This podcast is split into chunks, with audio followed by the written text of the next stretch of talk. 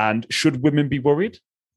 Well, and we should worry gets us nowhere, but it's good to be aware. I, I love that, by the way. I love that. I love it. You you straight away just called me out on that. It's like, no, no, no, Daniel, worrying will get you nowhere. I, I absolutely love you. I love you. Welcome to the Prime Life Project podcast, a place to help you unlock your full potential, both mentally and physically, to become the best version of you. Welcome back to an episode of the Prime Life Project podcast. I'm your host, Daniel James, and today, oh, I've got a treat for you. I know I say this every single week, but today is going to be a real treat. I've got an absolute gem for you. Today, I've got Dr. Susan Brown, PhD, and she's a best-selling author of the, uh, the Acid Alkaline Food Guide, which has been translated into seven languages, and Better Bones, Better Body. She's also a noted researcher inspirational speaker, and founder of the Center for Better Bones and Alkaline for Life. Dr. Brown's devoted 40 years of her career pioneering, the natural approach to bone health, exploring promising nutritional and lifestyle bone building pH therapies, and educating the public around these therapies, as well as working one to one with clients all around the world. She was the first to prove that using natural method, methods for nearly every single woman can help build strong bones for life. Oh, Dr. Brown, one introduction. I'm very much looking forward to this conversation. How are we? I'm doing fine. I'm looking forward to. We're going to have a lot of fun because there's so much information about bone health, so much new information, and so many ways women, particularly, are disempowered around their bone health. That I'm really happy to share this with your audience. I've lectured in London before, and it was really fun. And now, even now, there's so much more information. So let's get to it. So, can I just ask you? Let's go all the way back to the beginning. Why have you taken such an interest in bone health? Well, you see, my well, there's several reasons. Number one is because my grandmother, who I really loved, who was very dear to me, at 101 years old, she was in the bathtub. She lived by herself. 101, she fell down in the bathtub. What we were doing, allowing her in a bathtub at 101, I don't know, but they were country people.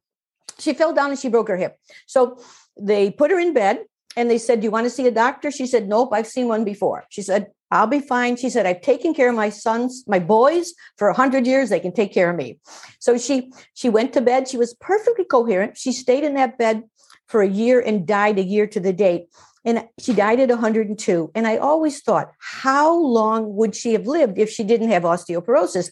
Now, the trick to this is that I was an anthropologist and I did not realize that she had also, I mean, we knew she fractured her wrist. We knew she'd lost a lot of height, but I didn't realize she had rickets. And rickets is where you get these bowed legs, mm. where you actually have a weakening of bone because of vitamin D deficiency. So she had osteoporosis and rickets I was just a young anthropologist and we didn't pay enough attention to it till a friend of mine from South America. I was working in Colombia and a Colombian friend came here and she said, You know, your grandmother has rickets and osteoporosis. I never paid any attention to it. But then when she fell, I realized that this was the rate, this was the life limiting factor in her health. She was mm. totally acute of mind.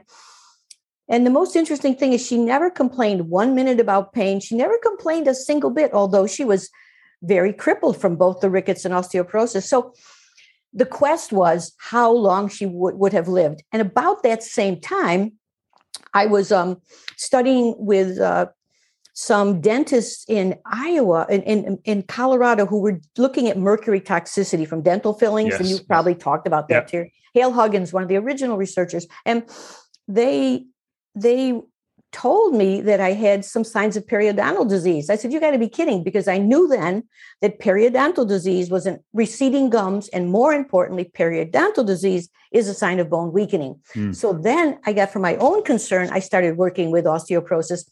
And as an anthropologist, I said, Let me look around the world and see. In other cultures, do as many people fracture? I mean, in this culture, they're saying that a half of the women will have some fracture. I, I think is an exaggeration, but mm-hmm. that's what the the societies say. I think probably it's more like a third of the women, but a meaningful fracture. But nonetheless, I that's the first book, Better Bones, Better Body, because I said, is this true all around the world? And I simply found it wasn't true. But that's how I got interested, a combination of my grandmother and my own particular health. So I moved my career as an anthropologist to do more nutritional anthropology and then focusing on bone health and how we can have that at great bone health that every animal in the forest has. So when you were doing again, this isn't in my show notes, and I knew we were going to do this. Do you know when I was? Yeah, uh, yeah. I, you know I heard you on the podcast? I was just like, no matter where we go with this, we're just going to go down some rabbit holes. So when you were doing all that research, yeah. obviously, I'm assuming we're talking about the Western culture has a problem. Yeah. In your research, what did you find about other cultures, and why do they not have a problem that we do have? Well there's many many this that, that the first version of that book was written probably 25 years ago and there were many many cultures that had very low fracture rates people living traditional lifestyles people that are not exposed to all this processed food that we have people that actually were physically active. You know we we forget that the body was designed for activity mm. and today you can turn on a light without it by just saying something you know yep. so it's like it's like we're it's like we are we we are uh, we were evo- we're not uh, we're not living according to our evolutionary path and our evolutionary dictates like which is having a very high mineral diet having a lot of physical activity not interfering the body with all these medications that we do today which really throw the body out of balance and so there's, there's yeah there are many cultures and even even in parts of europe uh, Europe together, so there'll be six times a different fracture rate in different areas. And it has to do with the lifestyle, the activity, the eating patterns, the physical activity, uh, the use of medications. I mean, mm. 20% of all osteoporosis, 20% in Western cultures is caused by steroids, prednisone, a, 20, mm. a full fifth. So, and much less other medications that we can talk about. But so, it was very different. Yeah. No, no. So, so uh, what can we just define what osteoporosis actually is? So, people, I know, I know, uh, uh, specifically, it affects uh, women. I know that women are uh, they know about this from a very young age, but I know it affects men as well. But for some people have never heard of it, like what yeah. actually is osteoporosis?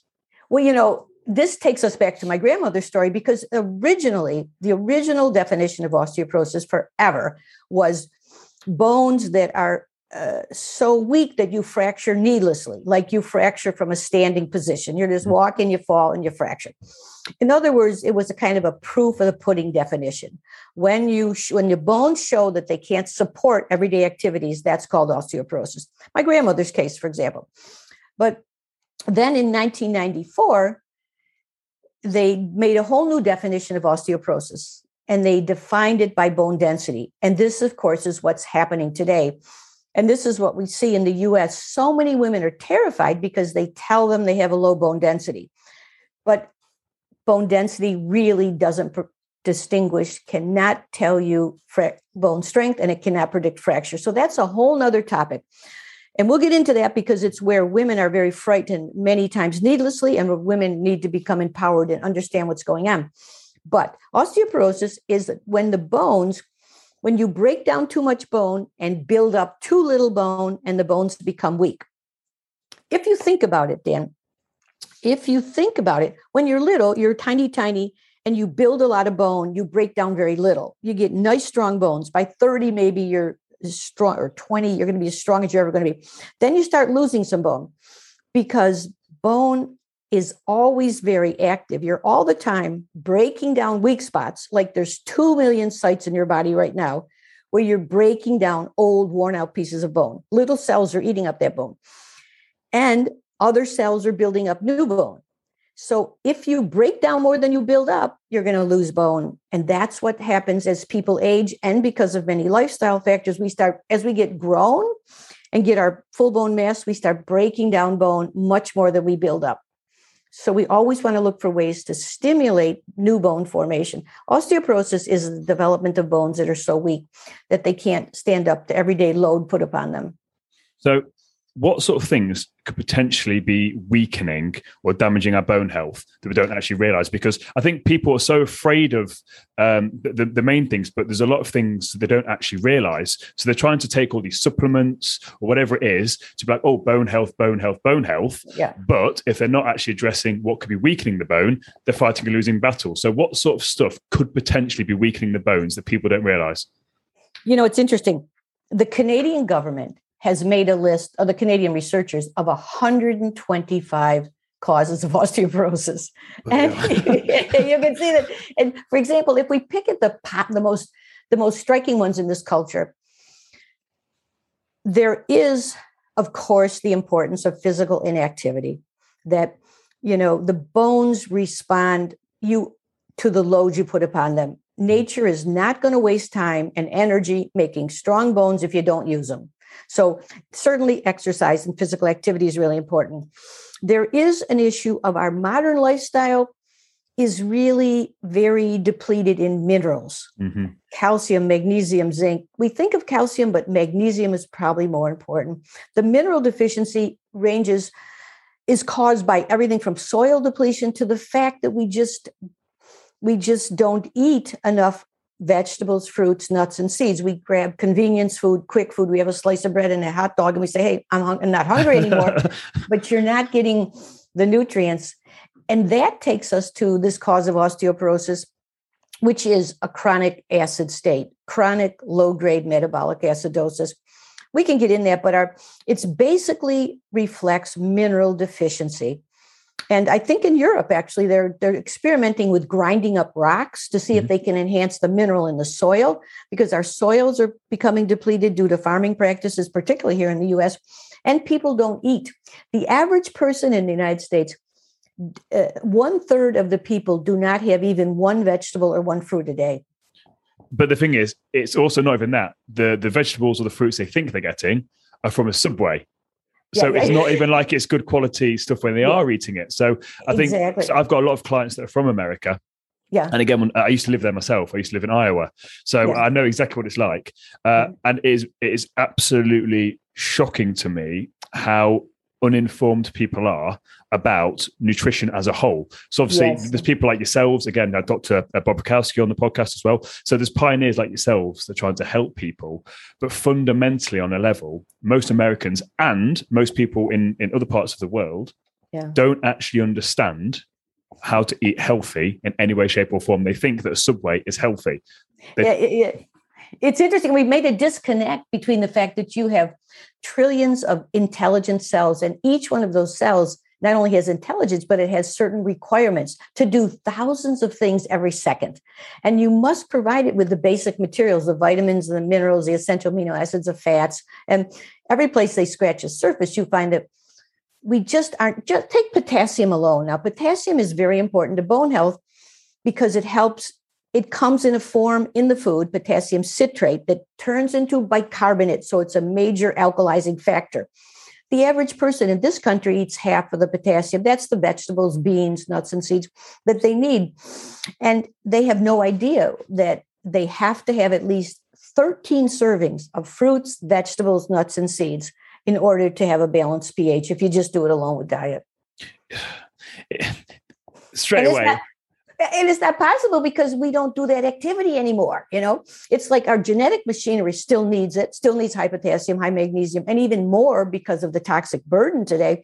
But we we don't do the exercise it we can have all that food you know that we mm. can we can use all that food but our genetic machinery did not change. This is i knew uh, this is an amazing podcast we've only just started. Um because we're going to have so many guests on and we're all saying the same thing and essentially, yeah. what we're saying here is that the world, I say this to my clients, the world is set up for us to fail. Fast foods, ease, yeah. convenience. It's it's a lot easier to stay at home in America, watch Friday night football, whatever it is, like watch the Super Bowl, order in some food, eat all your potato chips. It's really yeah. easy. And more importantly, it's cheap. It's cheap yes, to do that. Exactly. It's exactly. expensive to actually buy the good quality food. But what people don't understand is that fundamentally the body is made up of a collection of cells. And what people, if people get headaches, they're tired, lethargic, bloating, whatever it is, I'll take a tablet for that. I'll take a pill for that. Well, let's just break it down and go back to a cellular level. Are you actually giving your cells fundamentally what they need? Yes, and even yes, people yes. that come to me for fat loss, do you understand that fat loss requires calories? Do you understand the body actually needs certain minerals to start the fat loss process? Right. Oh, no, I didn't know that. Okay, so let's just start with actually getting you eating good quality foods first Yes, mental, yes. mental health. Spoke about mental health. Prime example. Again, amino acid deficiencies. Protein. People think protein is just for bodybuilders. No, protein is responsible for every chemical reaction in the body. If you didn't know that, now you know. So, how do you go about educating people on this? Because obviously, it's a massive minefield. So, people are coming to you, yeah. and again, they've got some issues with stuff. How do you go about educating people that have basically had their entire lives, maybe 20, 30, 40, 50, 60 years of yeah. misinformation How do you go about re-educating people? Well, you know, I congratulate you for how you go about it because you reached a whole wide range of public who may be only marginally interested. I reach just people who are very interested in bone health because no one's going to take the trouble to do all the things I tell them to do unless they have an impending crisis, you know, yep. or they just saw their mother fracture and they don't want to fracture. If they fracture, just falling down, walking their dog. So, what what what I do, I have a very select audience of people who really want to learn, and because they see it related to their life and they've been terrified by the scare of having a hip fracture for example. So we write i have a i have a hundred thousand articles on the website betterbones.com every topic you could think of related what i do is report the latest research. I have hundreds of videos on the youtube channel susan brown youtube. And and no, we have whole- but uh, my, my, videographer Mikey will ping all the links at the bottom as you're talking. Oh, It'll I be appreciate there it. because I've been watching your YouTube videos, I've been reading your articles, and they are fascinating. Like genuinely, I'm really impressed with the quality of the content you put out there. That is free for people as well. Absolutely it's- brilliant. So just, I just want to say, like, I just want to commend you on that because the information you give for free is absolutely quality. And the world the, the things are going to change because of people just like you because you spark the interest of people who maybe you catch something about weight loss or maybe you catch something about blood sugar control i mean everyone is going to end up freaking diabetic if we don't do something No. soon and you guys are helping you you know so people get on the somebody on that same vibrational tendency is going to hook up with you and say hey I can take a step ahead. And we're like that with bone health. If people are tuned into bone health or they happen to hear about pH balance and realize that one of the rate limiting factors for long term health is pH balance. It's not that it makes a difference today or tomorrow. It's if you want to live a long, in fact, bone health as a whole. It's only important if you want to live a long time because the average person can probably live to 60, 70 without breaking anything. But if you want to live a long while, like my grandmother did and longer, I mean, they're saying we could live 115 years easily. And you mm. want to have a very good bone structure.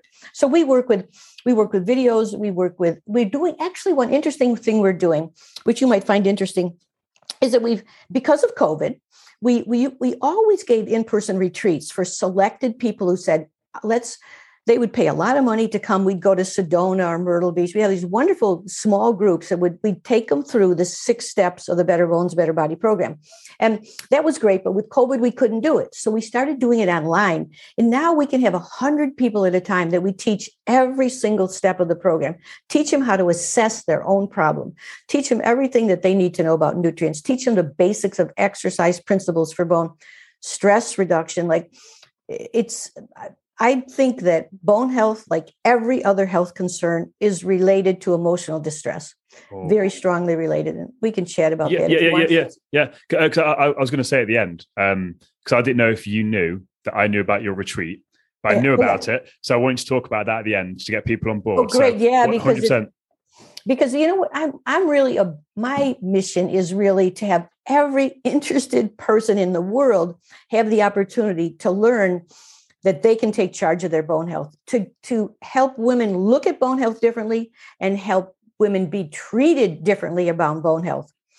Today you if you have a low bone density they they invented these machines that that well that's a long story and i can take you there. I was at the first meetings when they developed those machines and they had great hopes. They said this was harvard 1984 we're going to be able to predict fracture because we can measure bone density they went and collected data for 10 15 years. They looked at the data said oh darn we better we better analyze this more carefully because it turns out you can't predict fracture. 80% of the people fracture don't have an osteoporotic bone density and many people with low bone density never fracture. And so it's like a big scare that doesn't serve women at all. We have to look at a bone health concern as an opportunity to say look i'm going to take charge. This is my stimulus to take charge of my health because of a bone health concern me and you are on the same mission. Yeah, yeah, my, yeah. mine's mental health. Yours is bone health, but you share the same passion about bone health as I do about mental health, and I absolutely love it. So, can I just? Um, so, what were you going to say? Sorry. No, I say it would be very easy to get fired up about mental health because there's so much abuse in this field and there's so much lost life that are people are put on these drugs and no attempt to find out the cause of the problem. So and that's I- that's what we had um, Dr. Bob, Bob Bukowski on. You might be aware of him, I'm not sure, but again, we had him on talking specifically about that. So that was absolutely incredible. So he, again, that guy is just incredible. But can we just yes. link it back? I, I, just want to pick on what you said about um, the stress factors yeah. uh, when it comes to bone health, um, because obviously stress, mental health, and all that sort of stuff sort of goes hand right, in hand. Right, right. So can we talk a little bit about how stress can or doesn't, does or doesn't, I don't know, uh, impact bone health? Well, certainly can. And for, for decades, women have asked me, you know, we, we, we do a very careful history. The first thing we find out what's really going on with their situation, with their whole life that's reflected in the bone health. And they'll often say, I say, you lost bone. I can see between this period what was going on. And they said, well, can stress make any difference? I got divorced. I was having a really hard time. And what, and I always said, yes, it can make a difference. And now we know, we know it clearly number one by cortisol. Just having mm. a just having a worried thought we increase our cortisol production. Cortisol is that fight or flight hormone tells the body hey we better get ready to fight. We better start breaking down tissue. We better not digest. We better certainly not bother building bone because we have to take resources out of bone to get into the fight or flight mode. So cortisol epinephrine go up with stress. They damage bone. And now there's new research even more fascinating from columbia university and it relates to uh, my fascination with this anthropological perspective that in evolutionary terms actually bone responds to danger even before the adrenals. So in other words if you have a fear of it in a in historic terms it would be you know some tiger there's a fire coming over your area or there's a tiger attacking you that's a great danger. And what the body does it gears up for danger. So the adrenals of course we know produce stress hormones like cortisol and adrenaline. But even before that bone is broken down to take out the protein called osteocalcin which is treated in a it's it's under carboxylated. A particular form of this bone protein is sent to the blood and what that does is it quiets down the parasympathetic nervous system. So it lets you run fight or flight without any brakes. and this happens before the adrenals even act. So the bone is sacrificed in the face of danger even before the adrenals get into action and this is a guy called Karsenty at Columbia University. He spent his life looking at osteocalcin, and that's the latest thing he finds. So, yeah, on a very profound level, just a thought. And so many of us, it's not that there's tigers on our tails or or we're subject to wildfires, although some of us are. Um, they, it's just the thought of, oh, I'm not good enough, or I'm going to fracture, or my kids hate me. Any thought can be. We live in a state of fear I'll tell you something interesting. Did you get the car? You got the idea of the osteocalcin? 100%. Absolutely. So, again, just to summarize for the audience, again, when mm-hmm. uh, you got the parasympathetic or the sympathetic. So, the parasympathetic is when you're at your rest or digest, completely chilled, think meditative right. state. You then got your sympathetic, which is when you've been chased by a tiger, as Dr. Susan's uh, pointing out. So, you've got the stress response, but what we're talking about here is essentially that the body's so smart, it breaks down bone to stop you going into the parasympathetic state. So it's stopping right. you from going into that meditative state. So it's forcing you then by default to go into yeah. the sympathetic, which is then ramping up all the other hormones and causing all the havoc. Yes, and this is a guy called Karsenty at Columbia University. He spent forever looking at osteocalcin. And the most striking thing to me is this is before the adrenals even act. Bone is sacrificed first in face of danger in order to keep you geared up so you can get out of that danger as you've probably explained to your people many times, we stay geared up. You know, there may not be any big threat, but we stay geared up internally. Our dialogue is one that's gearing us up hmm. for fear all the time. And it's one of the big things to talk about is the, with the um, with the thoughts, the fact that the, the, the body doesn't know the difference between a thought and reality. So again, when you're having nightmares, you're having nightmares, and you wake up and you've had your cold sweats, and you genuinely believe that's happened. It's because the body does not know the difference. Your body genuinely thinks it's happening, and this again, going to something completely off topic, is the power of visualization and meditation yeah. and all that sort of stuff. Because you can convince the body that some things happened when it hasn't. So you can use it for positives but most yeah. people use it for negatives, worrying about things that aren't really there, and it forces them into that stress state. Yes, patterns that develop in childhood. And you know, it's interesting. That's why some of the profound meditation teachers say, think less. Don't pay too much attention to your thoughts. yeah. Yeah, we pay a big, we, we pay much too much attention to our thoughts, more attention to the body. The body knows so much. The mm. body is far more intelligent than the mind will ever be.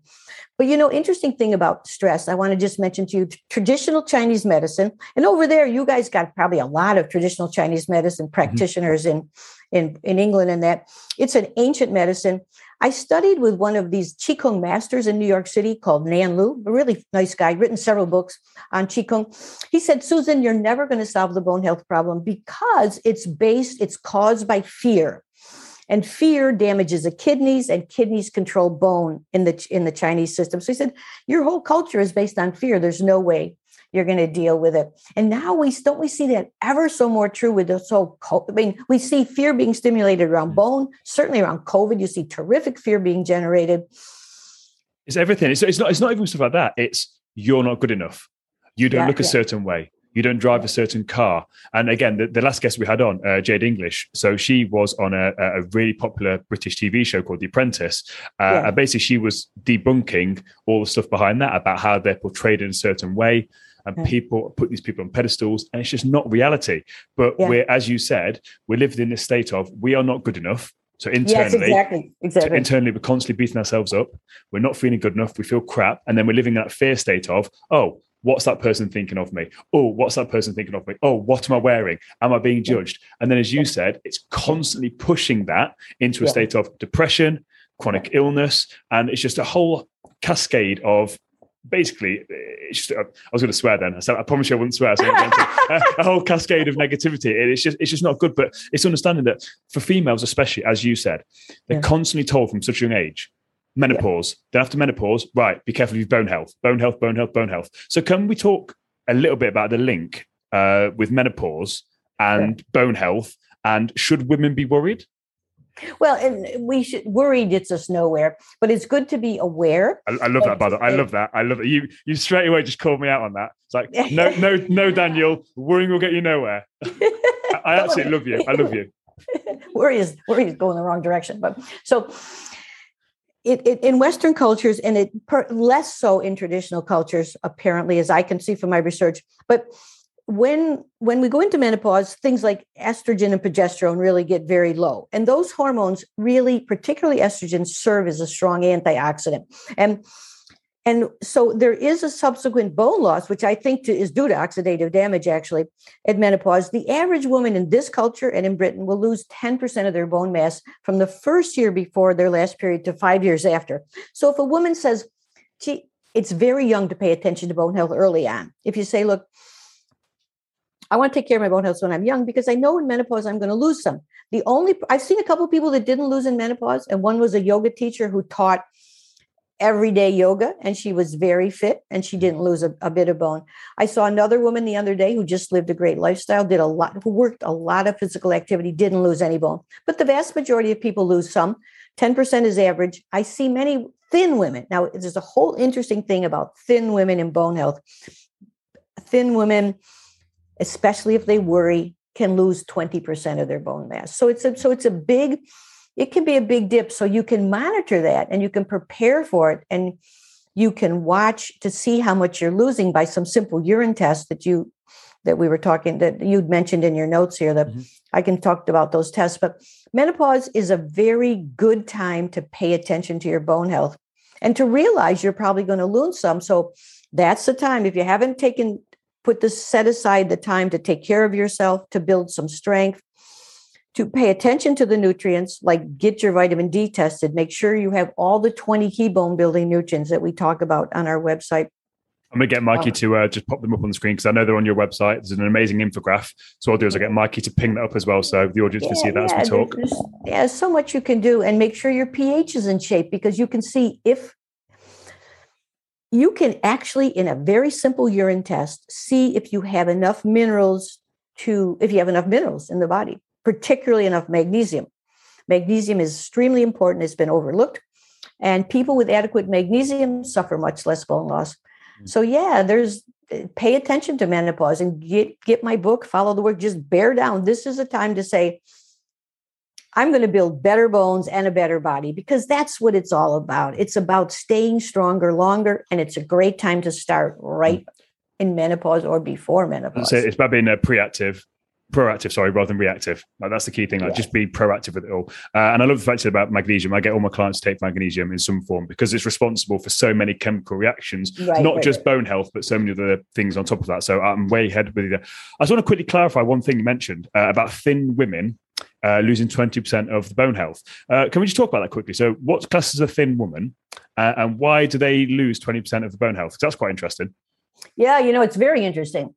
And I call osteoporosis, the people I see, I call it the thin and worried woman syndrome because it's very associated with worry. And if you've ever studied Ayurvedic medicine, have you ever studied Ayurvedic? Yes, Ayurvedic medicine, yeah, the ancient Indian stuff. Yes, yeah, yeah. Yeah, yeah. And if you look at Deepak Chopra's first book, Perfect Health, he talks about body types. And there's a body type that is that tends to be thin and dry, tends to get constipated, tends to worry a lot.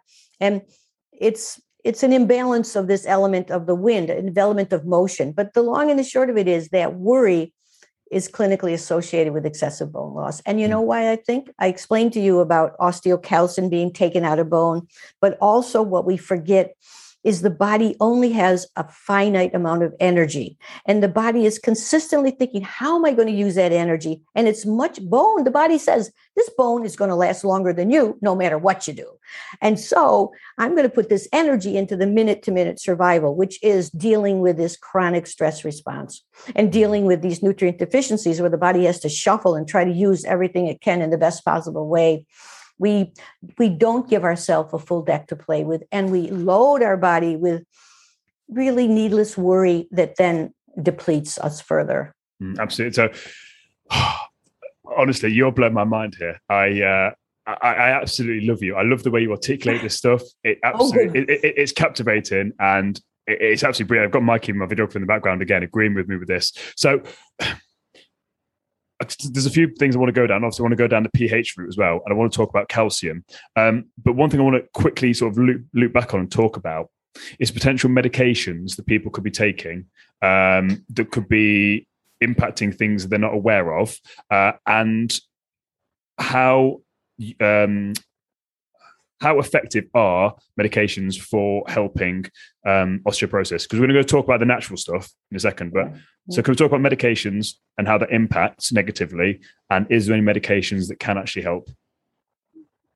Well, what I like about uh, what I like about you is you try to make things really simple. You know, this is a complicated story, but certainly of those 125 causes of osteoporosis, medications are a big one.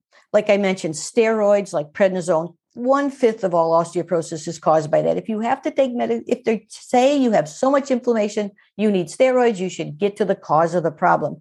Mm. There's a lot of good programs for autoimmune disease. A lot of we help a lot of people with that, and many groups help people with serious autoimmune or inflammatory illness. Try to get to the basis of that. Um, it's a dark ages to, to just limit the, the treatment to drugs because it will definitely damage bone. Other drugs like even proton pump inhibitors, these these people say, ah, I'm eating too much pizza, I got acid indigestion. Chronic use of that will increase your risk of fracture by 30, 40%. It's a very important thing. Antidepressants increase your risk of fracture. NSAIDs, NSAIDs they, they in, in the military they looked at people who basic basic training. They're always trying to see why these young people fracture. The people that use NSAIDs fractures five times as much as others. The people who are using NSAIDs you know just to deal with their pain their stress from the from the stress and the physical activity. Very bad idea. All these quick fixes in the long run really deplete bone. Um, even things like uh, like I say, the antidepressants, the antacids, certain diabetic medications, so many medications interfere with bone. And the flip side of the story is well, I got a bone problem. Should I take a bone drug? Of course, we here champion natural approaches to rebuild bone health. So we evaluate every case very carefully and see what is, try to find the cause of the bone loss. I mean, is the bone loss excessive, 1st mm-hmm. place, because we mm-hmm. all lose bone as we age, but is it excessive? And are there signs of bone weakening, signs of osteoporosis, which I've identified several signs I can show you if you want. But then you say, okay, well, if there's a serious problem, let's try to find out what it is. So one thing I've championed is the medical osteoporosis workup. If you if the doctors told you you should take bone drugs, you should say, doc, if it's that serious, we should try to find out what the problem is. And then you get these series of tests, everything from vitamin D to the loss of calcium in the urine to parathyroid to cortisol. There's a document called the Medical Osteoporosis Workup on my site. You can print it out and say, hey, doc, I want these tests. Because very often there's a cause for the bone weakening. But the doctors don't take the time to do that. They just say, take this drug. Mm-hmm. With a lot of, with a lot of things with a lot of things isn't it? It's not just bone health. It's with anything. Just just take this drug diabetes take this. Yeah. so it's again even um, like type 3 diabetes like pre-diabetic people yeah. it's like oh you're going to become diabetic. You could reverse it at this point and get rid of it. Yeah. Oh, just just take this and prepare for the worst. It's like, oh bloody hell! Like mm. it's like you know the storm's coming. Rather than saying, right, just leave this place and go to a nice happy place, they just say, batten down the hatches and just take this drug. And it's like, oh dear. So it's exactly. You know, I always say we have a choice between better living through chemistry or or working with nature. And so each individual can decide do I want to take the chemical route, which really abounds? We have a pill for every ill. Or do you say, I want to work with this amazing body and try to maximize my potential as a human. I mean, it took millions of years of human evolution to get this body, and it's so sophisticated. And then just to to interfere so carelessly with all the mechanisms of the body. Instead, we're about recovering function. And mm-hmm. so you can every once in a while I'll see a person that can't recover function or is just is fracturing too much. Like I have a good friend who's taken steroids for years for a health problem she's fracturing a lot now. I'd say probably she should use the drugs because you know she's in a corner. But mm-hmm. if you're not in a corner, it they're tricky because they may they may halt bone loss for a few years, but then you've got to stop them because they're too dangerous. When you stop them, you lose more than you ever gained. Every person I see who's on a bone drug and goes off loses more than they ever gain. So it's not a great solution. They can't keep you on them because they're too dangerous. They may try to switch them. I mean, it's like you want you want to do everything possible to to maintain your bone health and your total body health. And once you once you're in that game, then you have to you want to you want to know what you're doing if you can, if you have to get in that corner. So let's talk about that then. So how can we actually? I know we've touched on this in quite a few different points. So let's just like I want to have a nice big summary here, so people don't have to have a bit of guesswork. I'd love people to get some actual take homes from this because again, okay, you, you've given absolute gold here. So before we move on to another thing, I just want to just summarize here of what can people actually do naturally yeah. to help them? So let's say I'm saying to you, Dr. Susan, I've got to take this thing. I've been told by the doctor, I've got to take this bone drug. And we're saying, right, you're gonna have to come off that. But well, you don't have to come off that, obviously, like we suggest that you do. How do you then incorporate natural things to help support the bone regeneration, if it's possible, naturally? How what does that actually look like? I know it's case by case specific, but well, I mean, we have a six step program, but the first step, the first step is to really ask yourself, what do I want? What do I want? Because if you say, look, I appreciate the fact that I want to work with my body's intelligence. I want to see if I can maintain my bone health. Then you set about to learn. Just like you see today, we have an amazing array of knowledge, so much knowledge. It's really amazing. We know a lot about bone health. And it's superficial to say, well, I can say, take the 20 key bone building nutrients. I can tell you what they are. I can sell them to you. But the issue is you getting interested in learning how to take charge of your health. And the beautiful thing of what we do is you not only take charge of your bone health, but you take charge of your whole body health. It's like a mm. window of opportunity to say, I'm going to focus, use this concern as a way to build overall health. That's why we call it better bones, better body. So I would I say to the person, we have now developed this new retreat system. I'd say learn, take the retreat. It's very inexpensive. You get a whole workbook, you get all these. I mean, it's like an immense generous offering. Do this and learn the steps of the program yourself. And maybe you can do it yourself. And what are the steps? Assessing your case, finding out if there's a secondary cause, taking this list of tests to your doctor, knowing exactly what vitamin D level, knowing what happens if you lose calcium in the urine, knowing why parathyroid, just knowing these 20 tests that should be done. That's the first step assessment and looking at your bone density, what's really happened. Is it really is it really a concern or not? You know, mm. a lot of times a thin woman, you see bone density is totally linearly related to body weight. So thin people are going to have lower bone density because that machine measures area, not so much density. So mm the thin people are always going to get a scary diagnosis mostly. And so to take charge to find out what this really means, then we say the second step is to develop the diet, which is what we call an alkaline diet, a diet, a high mineral diet. We've written books on it. We have a whole website called Alkaline for Life. It's just getting all those fruits, vegetables, nuts, and seeds. And we've developed a simple way to measure your pH, which is first morning urine. You just get a little pH paper, you measure first morning urine. You can tell if you have enough minerals. We, we provide a kit for that if people are interested. Then you say, okay, I got to really pay attention to my exercise And so then you learn the principles of how you build bone with exercise. And there's some details like like for example, you only build bone in the when you build muscle you build bone, but you it's the bone that you load. Like if I work with this arm with weights, that's going to go strong. This arm is not going to go strong. It's all about the the where we place the weights and how we use weight. We have Belinda Beck. Belinda Beck is a doctor in Australia who started the Bone Health Clinic she has these older women doing strength training, like a few Olympic weightlifts. Mm. These people are building 10, 15% of bone. Mm. And we've just done an interview with her. I'd be great for you to do an interview with her one time. She's really amazing. Oh, amazing. Yeah, yeah. She's an amazing researcher. And she has blown this myth that you can't rebuild bone in older age, but she has trainers right there with them. It's very carefully supervised. But exercise is is is is very important and we teach those basics. Then we look we have a whole section on digestion. If you say look I, i've got a lot of irritable bowel i got diarrhea you have to correct that because you need to get your nutrients absorbed and then we deal with stress reduction. So we take them through every single step. So i'd say i can i can see you in an expensive appointment i can do whatever but you got to learn. So mm. take the opportunity join this webinar learn the stuff yourself.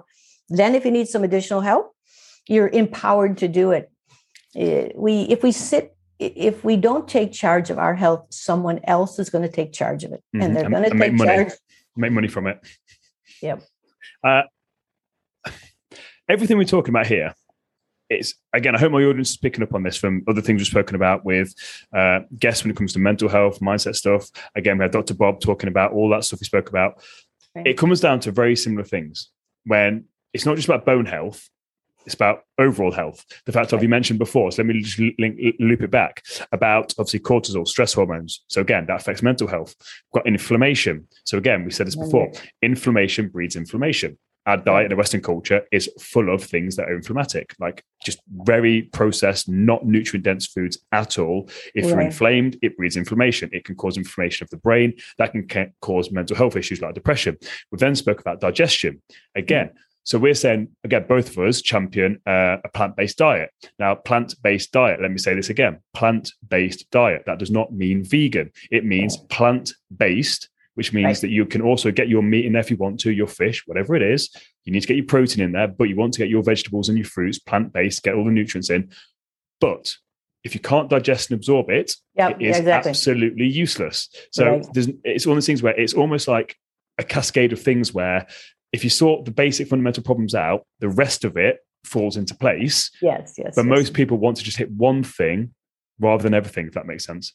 Yes, exactly, exactly. So you know, people start where they where they're interested. You know, I mean, they say, "Well, I really love this idea. I want to. I, I know I should eat better, or I know I'm lowing in exercise." People can start where they want, but like in both what you do and I do, it's good to see the big picture that the Absolutely. body is one single unit, and this idea of fragmenting even the thoughts are told such an important part of our unit. We want to we want to we want to reconstruct and transform the whole unit. We want to support the whole unit as one fabric. Absolutely. So before we go into ph uh, can we just talk about calcium? Because sure. P- we are bombarded in the western culture. Calcium calcium bone health calcium calcium milk cereals fortified with calcium calcium calcium. Yeah. i know we spoke about this a little bit i know that calcium isn't what it's cracked up to be. So, can we potentially talk about why calcium can be potentially um, uh, detrimental to mm. bone health and why calcium is pushed when it shouldn't be in isolation? Well, you know, you could get cynical and say follow the money. I mean, because the dairy industry has very, very highly, for years, they have done millions and millions of dollars in studies trying to show that dairy was the key factor in bone health. And it, it, it, simplistically, it might make some sense. The bone has got a lot of calcium in it. You might say take calcium, you build bone. But as it turns out, like those cows, they don't have to eat, they don't have to eat any dairy and they have strong bones. I mean, the body has a mechanism to produce strong bones that's not reliant on calcium. And we need a certain amount of calcium, like this when i first did these studies i find i found cultures where 300 milligrams of calcium is they had they were perfectly fine on it. We do a lot of calcium wasting things like high amounts of salts high amounts of caffeine processed foods that cause us to lose calcium in the urine and even stress causes a loss of calcium in urine. But the point is calcium is way overdone. And we've always said it's a very bad idea to use high dose calcium because it throws everything out of balance. And you can likely, if you saturate the system, you can likely precipitate calcium out in the arteries. And this is what they found if when they looked at studies where they gave people maybe 1500 milligrams of calcium supplements, and they also gave them vitamin D. You see, without vitamin D, you can't absorb calcium. You can absorb very little. So, so so when they give you vitamin D and calcium, then you absorb more calcium. You get too much calcium. And you know how you can tell if you're you ask for a test for ionized calcium. That is the active form of calcium in the blood. It's a very inexpensive test, not serum calcium, but ionized. And like if that starts to get a little high, then you know, hey, I better cut down. If it gets very high, you have a parathyroid problem. But if it gets a little high, so basically, what we say is eh, many of our clients we, we never supplement more, with more than 500 milligrams of calcium. And that seems to be adequate for most people. People that have a lot that like dairy have a lot of dairy, maybe need much less. But it's we certainly have more magnesium than calcium, and we certainly always use vitamin K as MK7, which is the one primary known factor to prevent arterial calcification. So when it comes to magnesium as well, how important is magnesium in this process? Because um, that's I, I, give my clients magnesium, and normally it's about 400 milligrams, give or take, the, the tablets I normally recommend. Um, can you take too much magnesium as well? Is it like calcium? I know in, in super high dosages, yeah. but is magnesium safe to take in high dosages by itself? Uh, like, what's the situation with that? Well, you know, you you always have to put this in the context of the individual. I mean, if a person had really severe, if they were in kidney failure, for example, you wouldn't excrete excess potassium. My dad, when he got older, he was like 100. He he started to have a little high blood calcium, magnesium. It won't bother you, but it's it's uh, it's because the kidney doesn't excrete excess. Now, high potassium can be a problem when you don't excrete that, but high magnesium isn't such a problem. And what they found in studies in Europe, they looked at a group of people they had blood from 25 years ago. They looked at it 25 years later and they saw who fractured. And the people that had the highest magnesium in the blood didn't fracture at all 25 mm-hmm. years later. I mean, it was really, there's so many studies supporting magnesium. It's really striking. And of course, it's lost right away in food processing. It, we, uh, the RDA is like 300. The new researchers are saying we should have at least 600 milligrams of magnesium, always in alkalizing forms, like a citrate or a glycinate. We, you can look on our site. We, we have a thing called um, alkalizing minerals, which is uh, magnesium in three different forms and calcium in three different forms. And you you want to. We use often a thousand milligrams, but here's how you tell if you have enough potassium, magnesium. You look at the first morning urine. You get some little pH paper I don't have any right here now, but a little Hydrion paper from like from like five to eight in very small gradients, and you measure your first morning urine. If you're 6.5 to 7.5, you have enough, likely have enough minerals. We have these, it's a, called a pH starter kit uh, with our my book and instructions of the paper. That, that's a really fun thing to do. If a person says, Hey, I think my diet's great, uh, I would I challenge you to the pH test. Let's see what it is. Did you ever measure your first morning urine? Uh, I have not for a very, very long time though. I used to be massively into this. I actually was going to study as a functional medicine practitioner at one point, so that's why mm-hmm. I understand a lot of this stuff. Uh, I was really, really fascinated by it. But then my path went downhill and I started to suffer with depression. But uh, I was massively into this stuff, so I did at one point do that. I've measured all my my morning fasted blood glucose. I've done all these markers for stuff. So yes, I have. What, what, what was the pH looking like? What was the pH? I couldn't remember. I honestly couldn't tell you. And this is what this is what I wanted to go into pH with you because uh, I got told at one point that you can't affect your blood's pH levels. I can't remember where I heard that, who oh, I heard it from, but can we just talk about pH? And first of all, first of all, what what is pH? Why is it important, and can we impact it? Because we've okay. we've covered it we've covered it a lot today, but we haven't really yeah. actually addressed what it is, so people might be confused. Yeah, yeah. pH is about acid base balance. We probably all remember from chemistry class that things are very acid or zero or one, like car battery acid. Things are very alkaline, like baking soda, fourteen. Water, like pure water, should be neutral at seven. The blood pH must be uh, 7.34 to 7.45, or you die. I mean, it has to be very specific. So the body is very happy to sacrifice minerals from bone and alkalizing compounds from bone to keep that blood pH stable. So when the blood pH even takes a slight tilt to acidity, not a life threatening, but a slight tilt, then you start producing protein less effectively. The enzymes don't work so well. Your immune system is compromised. And this is a study of nephrologists, kidney doctors who look at these tiny changes in pH, which can make a really big difference, like Linda Frassetto at the University of California. She's a great researcher to talk to um, and written many, many things. But people say, well, or your doctor might tell you, look, don't worry about pH because if your pH gets too low, you're just going to die. It, the body won't let it happen. But what happens is they don't pre- appreciate that a slight tilt within the normal range, a slight tilt toward acidity, really has a big effect on cellular functioning.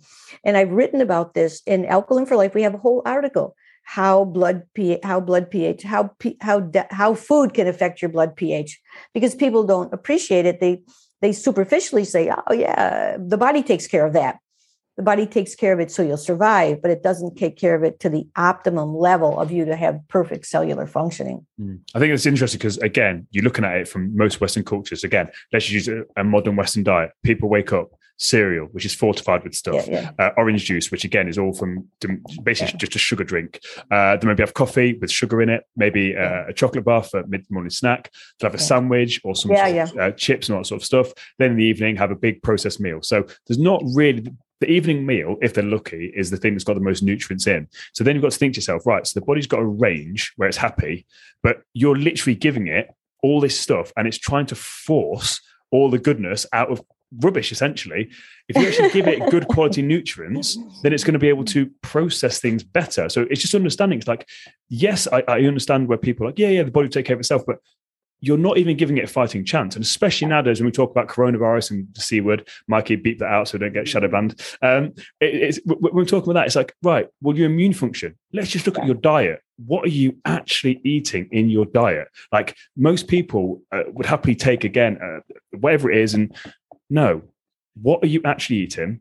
Are you yeah. giving your body a fighting chance to actually do what it's meant to do rather than just forcing it into the ground and wondering why it breaks? Yeah, and that's why your work is so important to start with the very basics of are we giving the body a full deck to play with?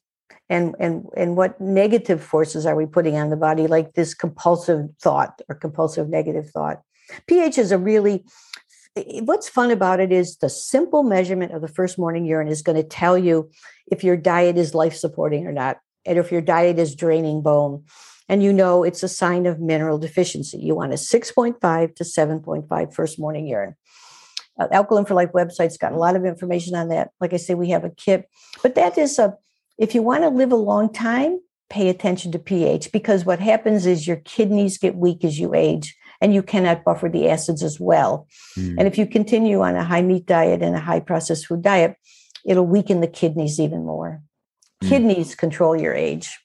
That's what the Chinese say. I think it's true. That kidney energy, that function of the kidney. Again, same thing, isn't it? It's like just looking at people that do live for a long time. Again, like your, your parents, for example, or uh, yeah. living to 101 and your dad at 100. Or, and you think, yeah. okay, but let's look at their diet. I guarantee yeah, yeah. that he probably wasn't shoving McDonald's down his face. Well, you know, that, that, that does that, that makes us think twice because my grandmother, um, they took half her stomach out uh, for an ulcer when she was, I don't know, probably 60 or something, and she ate very little. She ate, she would have a tomato and toast for she ate very little. But so we do but you know something? She never once said anything negative about anybody. She did not drain her energies with any kind of negativity. She always looked for the best in everyone. She was a simple country woman.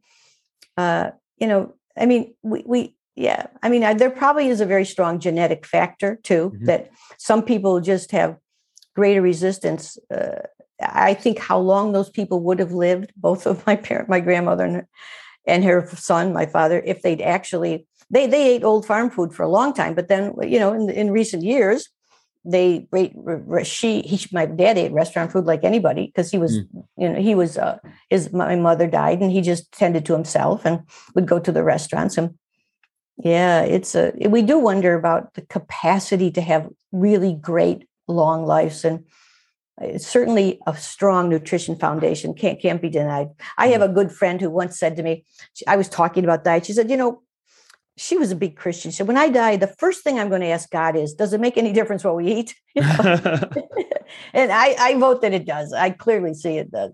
But again, no, not just with bone health, just overall health in general, obesity, all the other things, blood glucose. So there's so many things like again, mental health. Every anything yes. that ends in health is affected by what you put in your mouth, and that's absolutely undeniable. And looking at the, the modern world and the high processed crap that people put in their mouths, it's not good. There's a reason why obesity is on the rise. There's a reason why depression is on the rise. There's a reason yes, why exactly. all these things are on the rise. And you look, and as you said, it's the poor quality nutrients we're putting into our mouths. Um, yeah final question before we talk about uh, your retreat and basically where people can go for that. Uh, it's a question I always ask all my guests. Okay. But I'm going to flip it because I normally ask it in a mental health capacity. I'm going to flip it for a health capacity. So, okay. what advice would you give someone right now who feels stuck and out of control with their health? Well, as I mentioned before, I would just spend a little bit of time kind of, you know, quieting my breath, doing some breathing exercises in a quiet place, thinking about what do I really want? Because we usually do what we think is going to make us happy. But and to be a little more conscious of what am I choosing, to be aware that we are deliberate choice makers. Our whole life is based choice by choice. So what is what do I want? And what's my desire? You know, it's very interesting. It apparently Uh, I'm uh, apparently life is held together by desire. That's what mode like life is desire. So what is my desire? You know, do I want to do I just want to get along? Do I want to really serve my family more and not pay attention to myself? Do I want to be ill to go to get, get attention from others? What's going on here? What do I really want? And if a person says, I really want to live a nice long health and I want to have strong bones because I've understood the value, then I'd say join us, do the retreat, join our groups. We have Facebook, we have all kinds of support groups. Um, just like you have a, a big support group. If a person says, I want to be, I want to develop mental stability, I want to take every advantage to be totally clear of my and balanced in my mind and body. So you pick you pick a you, you, can't do it alone it's it's it's there's too much information it's too complicated it's much more successful to do it with the support so find a group that is working.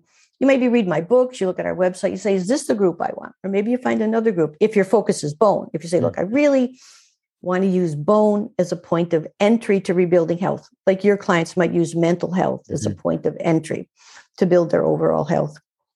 And then you'd follow uh, every step of the program. Um, and you can start out with books you can start any place. You can start with exercise but even podcasts, like you got podcasts, you got your YouTube, there's loads of information out there for ah. free. So you don't even have to, again, as you said, if you don't want to buy your books initially, go check out your YouTube first. Yes. Listen 100. to the information. Oh, she speaks sense to me. Then yes. you go buy the books. Then you go on the retreats, and it's just like a little gradual thing. See of, what resonates with you exactly. Where, where, you have where you have harmony. It's all a question of vibrational harmony, and you've oh. attracted oh. a whole bunch of people who who are interested in this and we we're we're sending out this message hey if you care about this we can help you. If you don't care about it god bless you. Good luck. Have fun you know? Mm. i honestly absolutely love you. Vibrational harmony. What a beautiful what a beautiful way to end the podcast. A vibrational harmony. And i also guess want to quickly hit on something else said there about vibrational harmony. I will talk all day about vibrations and stuff like that. So we won't even get started on that as I'm cautious of your time. But I love the fact you said about people choosing uh, one of the biggest things I think people struggle with is they think they don't have a choice. Yes, but they yes, do have yes. a choice. Even choosing not to do something is still a choice. You're choosing not to do something. So you have a choice. Like everyone has a choice. Like just take control of your health, whether that's mental, bone, physical, whatever it is, take back control. You can do it. You just have to choose to do it. And then have, as you said, the desire to do it and follow through with it.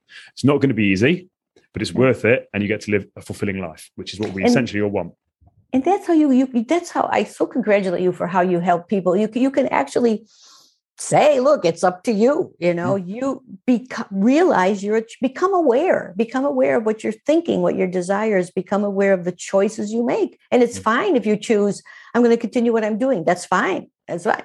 Or if you say i want something different then we'll help you get on a path to it. Absolutely desire is the engine desire oh, is the engine. Absolutely love it. Where can people find out more about you? And can you tell us when your dates are for your sure. seminar?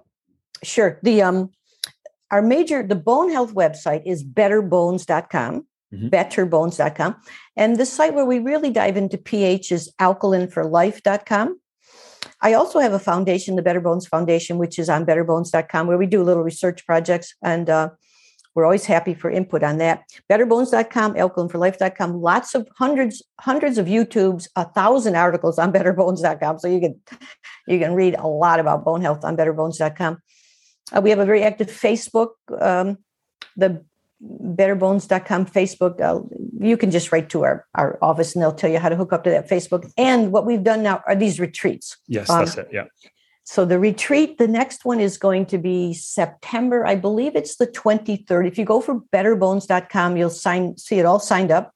It's not very expensive. And we had a we had early bird special, but you, you can just tell them that, you know, is it that we'll be happy to honor the early bird special for your people. Oh, what we do is we send we send notebooks and this we have to send a lot of material. So um there I don't know if we'd have time to get you the material or not. We'd have to see, but we're, we're going to do these every uh, six months. And so to stay tuned in uh, to this. And in fact, pretty soon I will be, we're going to require people do this retreat before they do a consultation with me because consultations cost so much money and it's better if they know a lot before if they've done everything they can on their own so they know exactly they, what they can get out of you so rather than it being come and help me and then it takes you time they already know many people can do it themselves yeah, many people can do it themselves once they take the time to learn. No. You know, we're, we're privileged, you and I, we're privileged to have a little higher perch that we can we have a little energy to help people to share what we've learned both of us had our own health situations got us into this um, i'm very grateful and it's a lot of fun and all i can do is say is i wish everyone well and if they're attracted if it's some harmony come join us if no fine what you're what you got harmony with and have some fun honestly, Dr. Susan, thank you ever so much for your time. This has been incredibly insightful, and your energy is just infectious. Like it's genuinely incredible. The way you articulate things, just everything about from the moment we started this, even yeah. before we recorded, to the entire interview, you've been absolutely incredible. It's been an absolute pleasure talking to you. You you noticed it wouldn't work without vibrational harmony. So I bow down to you too. No, honestly, thank you very much. Thank you very much for your time.